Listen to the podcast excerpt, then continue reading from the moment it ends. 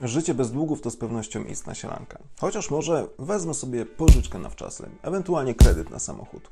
Żonie w sumie też się coś przyda. W którymś momencie możemy przestać się wyrabiać ze spłatą naszych długów i wówczas na ogół przychodzi komornik. Pytanie, co ten komornik może zrobić i w jaki sposób on działa. O tym w dzisiejszym odcinku.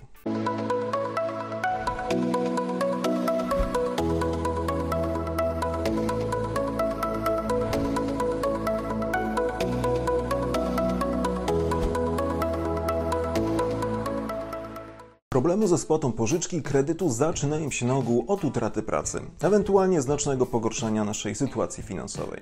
Wówczas niestety unikamy kontaktu z bankiem, parabankiem, nie chcemy współpracować, ani tym bardziej spłacić naszego długu. W którymś momencie banki czy firmy windykacyjne tracą cierpliwość i widząc brak zainteresowania spłatą naszego długu, kierują sprawę do sądu. Niestety praktyka pokazuje, że dużo osób z tego wyroku sądowego nic sobie nie robi i w tym momencie niestety musi wkroczyć komornik. Po skierowaniu sprawy do komornika, ten nie bada podstawy ani zasadności długu, ponieważ to już zrobił sąd. W momencie, kiedy wierzyciel otrzymał od sądu tytuł wykonawczy, komornik tak naprawdę już może działać. Zastanówmy się zatem, jak wyglądają te aspekty pracy komornika. Komornik sądowy prowadzi postępowanie egzekucyjne. Jego rola polega na wykonaniu orzeczenia sądu, a więc wyegzekwowaniu należnej kwoty pieniędzy. Głównym celem komornika jest przede wszystkim ściągnięcie z majątku dłużnika należności dla wierzyciela. W tym celu oczywiście dokonuje egzekucji z wynagrodzenia za pracę, z ruchomości, nieruchomości, tudzież rachunków bankowych. Warto jednak zauważyć, że egzekucja ma charakter przymusu, w związku z tym dłużnik musi się jej podporządkować. Tak, w momencie wszczęcia egzekucji przez komornika musi nas poinformować, z jakiego tytułu jest ona prowadzona oraz na kogo rzecz. Musi nas również poinformować o tym, jakiej kwoty ona dotyczy.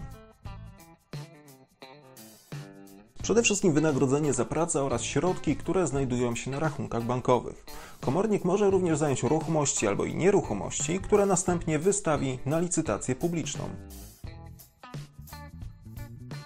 Komornik wysyła zapytanie do ZUS-u od dłużnika. ZUS natomiast w odpowiedzi informuje, kto jest płatnikiem składek, dzięki czemu komornik dowiaduje się o pracodawcy dłużnika. Do niego natomiast wysyła wniosek o zajęcie wynagrodzenia. Warto tutaj zauważyć, że komornik nie może zająć minimalnego wynagrodzenia za pracę. Na chwilę obecną jest to 2250 zł brutto, czyli netto na rękę 1633 zł. Natomiast jeżeli dłużnik jest dłużnikiem alimentacyjnym, tego ograniczenia komornik nie ma.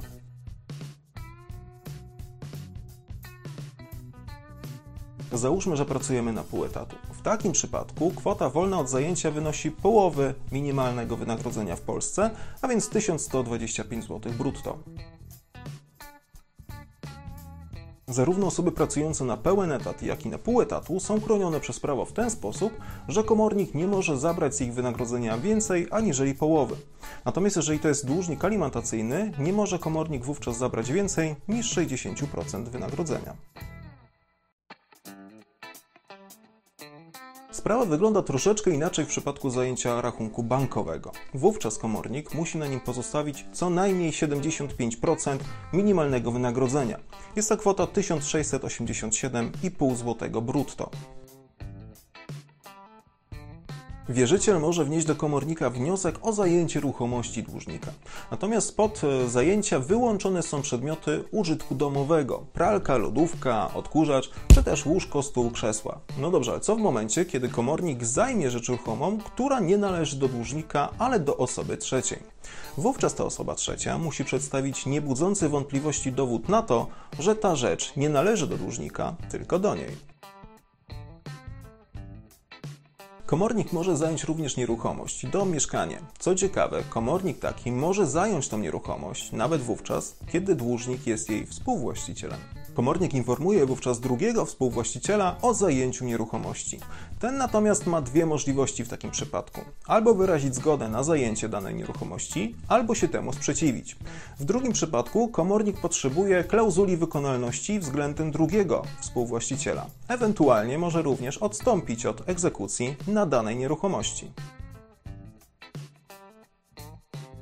Wolne od zajęcia komorniczego są świadczenia z zakresu alimentów, zasiłki dla opiekuna, świadczenia wychowawcze, świadczenia w ramach pomocy społecznej, świadczenia wypłacane dla rodziny, dodatki rodzinne oraz dodatki porodowe. Kiedy już mamy komornika, ale chcemy się dogadać, jeżeli chodzi o kwestię spłaty naszego zadłużenia, to w tym celu powinniśmy skontaktować się z wierzycielem, a nie z komornikiem. Tak jak było powiedziane wcześniej, komornik jest funkcjonariuszem, którego głównym zadaniem jest odzyskanie długu. Natomiast ten dług, te pieniądze do niego nie należą. W związku z tym nie może nimi rozporządzać wedle własnego uznania. Tradycyjnie, jeżeli macie jakieś pytania, wątpliwości, czekamy na kontakt mailowy, telefoniczny z naszą kancelarią. Tymczasem żegnam się z Wami i do zobaczenia w następnym odcinku. Cześć!